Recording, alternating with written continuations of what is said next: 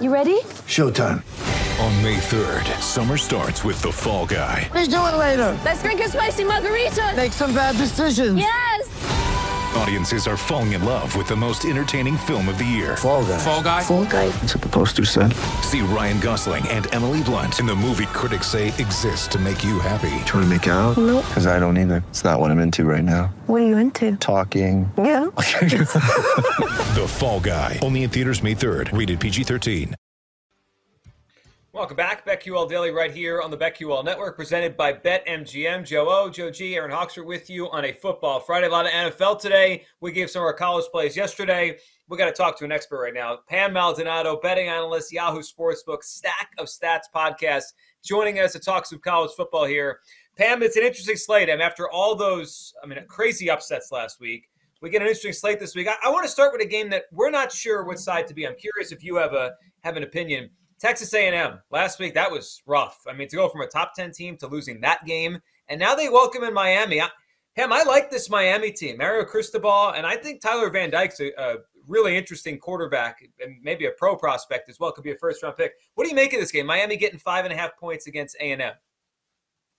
I absolutely love Miami here on the road at A&M. I think a lot of people are shocked that the Aggies lost last week to Appalachian State, but there really shouldn't be any surprise because uh, nobody should have been high on A&M entering the season. They had a new quarterback. They lost its leading receiver. The defense lost all three of its top defensive ends. They lost their top linebacker. That is a lot of change and movement from one season to another. And I know that it's the SEC and you can always say that players that the schools like this can reload at certain positions, but for somebody like an Aggies when you have teams like Alabama, Georgia, everyone else, it's in a prove it to me situation. And yeah, I mean, defensively, they held App State to four and a half yards per pass, but they allowed 181 rushing yards. Well, what do you think Miami has? They have the one two punch with both juniors, Harry Parrish Jr. and Thaddeus Franklin Jr., combined already 344 rushing yards and seven ground scores. So I love Miami, what they're doing defensively, what they're capable of doing defensively. And along with this offense that they seem to have like a solid ground game going up against what could be a very vulnerable uh, rushing defense. Um, absolutely. I love Miami grabbing the points here. I'm not sure if I'm convinced yet on the money line just because it is still a one game sample size that have for a short season. So, but I'm happy to grab the points with Miami. Well, Pam, speaking of change, we've got to go to Nebraska. I can't wait to see what sort of effort we get from the Cornhuskers. The public's all in on the Sooners, laying the number. And every time you look, the public is getting a better number to bet. It gets a little bit shorter because the respected money coming in on Nebraska. People want to back the team with the, with the fired head coach. They feel Scott Frost was the problem. Uh, current number I see is 10 and a half. Are you doing anything with Oklahoma, Nebraska, a team that was getting a lot of buzz like, "Oh, they're they're really good. All of these are one score losses." Well, uh, the higher ups said, "Get out of here after a few games." So I think there's two reasons why you're seeing line movement with Oklahoma. Yes, it had opened 13 and a half. It's down to 11. I've even seen 10 and a half in some spots. You can say that yes, no Scott Frost, huge upgrade for no matter what the team is and capable of doing for Nebraska. There's no longer Scott Frost. Now, for me, it's a bit of a play on I don't think I'll get to the window with this, let's be honest, because Oklahoma, I'm not sure that they are quite the team that we think that they are capable of being. The first two games are back to back home games. This is the first road game for Dillon Gabriel, though he is a veteran quarterback. But Nebraska defense, they're last. It is a one game sample size, last in the FBS through just one game, allowing 528 total yards to Northwestern. Do you remember Northwestern have a really good offense like in years past? Because I absolutely don't. But what I do understand why this line is moving, not just because of Scott Frost, but Oklahoma is facing K State next week. And that's like a kind of a bit of a sandwich spot because uh, it, a look ahead spot because K State, I was really high coming in, on K State coming into the season. They're being, they're showing me both offensively and defensively that they're very capable of coming out and winning the Big 12 title. And Oklahoma has to have them on the radar. So for that reason alone, this is, I would lean to Oklahoma here just because this is still a really good Oklahoma offense. Defensively, OU had nine sacks through two games, should absolutely dumpster truck Nebraska. But because because of that look ahead spot to K State next week, and this is the first road game for Dillon Gabriel. Um, I don't, I don't, I don't have the balls to back Nebraska, but I also can understand the line change for why it is dipping. I love it. Another game that's intriguing to me, Pam, is BYU at Oregon. It seems like BYU might have some hopes and dreams of doing what Cincinnati did last season. And Oregon mm-hmm. really hasn't looked as impressive. And we've seen some really big line movement in the total. This opened up at 49 and a half. I'm seeing 57 and a half out there. Oh, wow. It shows that BYU, I think, is getting some real respect in the betting market. Um, do you mm-hmm. think BYU has a chance of going into Oregon? And winning this football game all we have. This is week two of week two, week three of college football of NFL. It is largely about overreactions, underreactions. You're trying to find some neutrality in all of these handicapping, but how do you not back BYU here in this spot? Oregon was dead last in passing defense, and I know that it is Georgia, but they're known for their defense, not for their offense.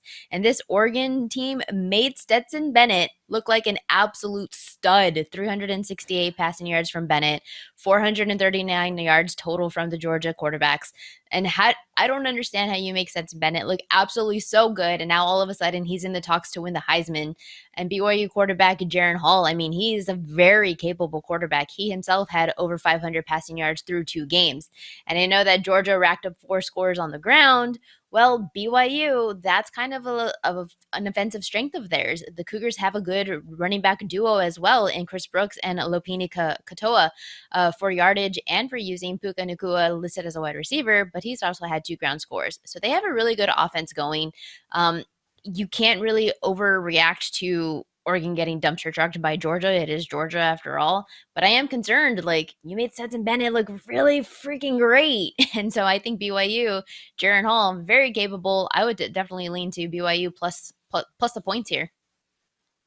Pam, am I crazy for liking the Fresno State side in this game against USC? USC's been good so far, two and zero oh under Lincoln Riley, and they're getting a lot of a lot of love here. I just feel like Fresno State can really run the football. I, I think they're well coached. What, what, do you think about this game? It's a 12 and a half point number over at BetMGM, um, 73 and a half on the total. It's a very high total here. USC hosting mm-hmm. Fresno. I think when it comes to any USC game, it's either you back them on the spread or you take their overs.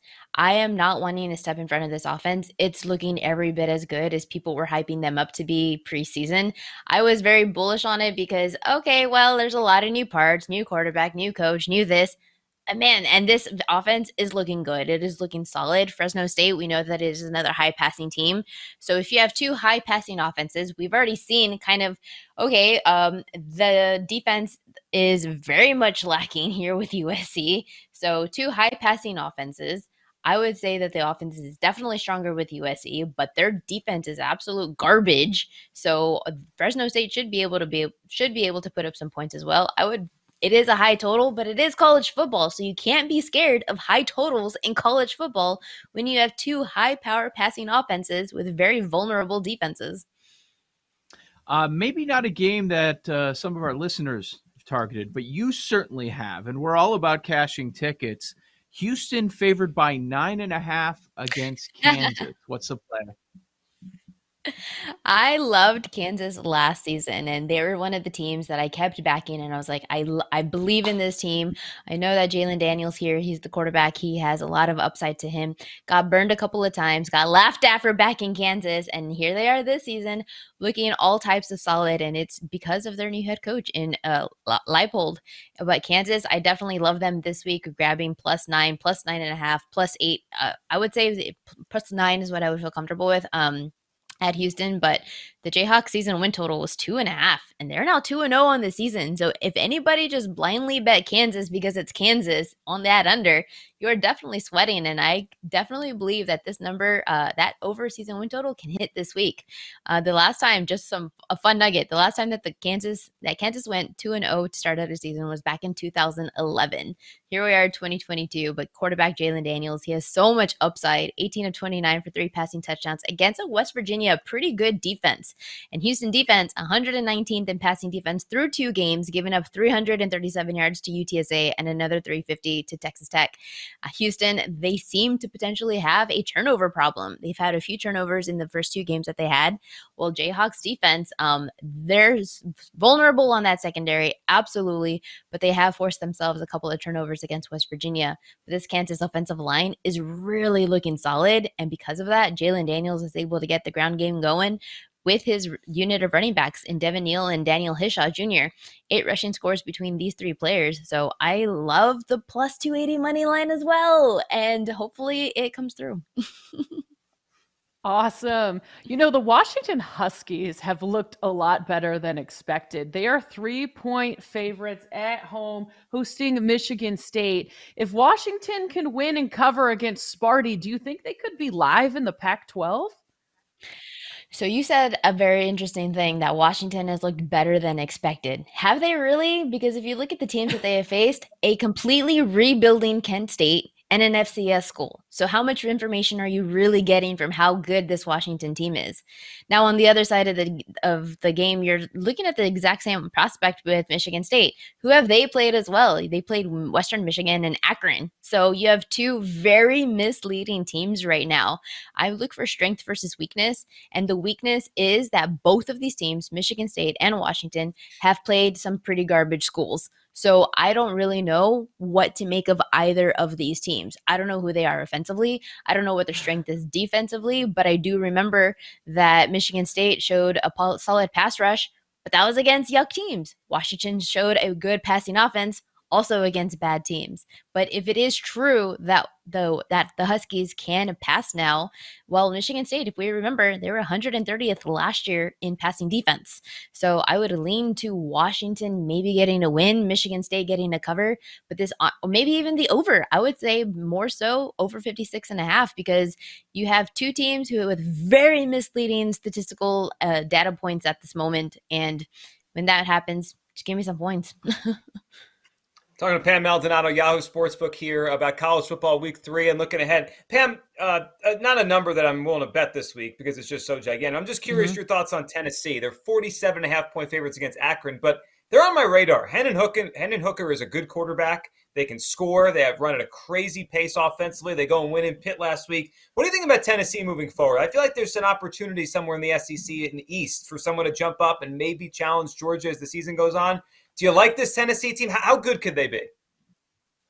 Um, I was high on Tennessee coming into the season. Yes, Hendon Hooker looks fantastic, but when you're talking about near 50 points, that is a lot to cover. I would instead, because you know that come the third quarter, if they have like a 30 point lead, these teams are potentially going to sit their players out in the second half definitely more so in the fourth quarter. So I never want to back a team with that many points because of that situation alone. And now if you look at Ellis at Tennessee's schedule, they're playing Akron this week, but they got Florida on deck next week. So that's a big time spot for them to say, "Hey, you know, we're going to dumpster truck this team. Let's go ahead and just like sit our players down."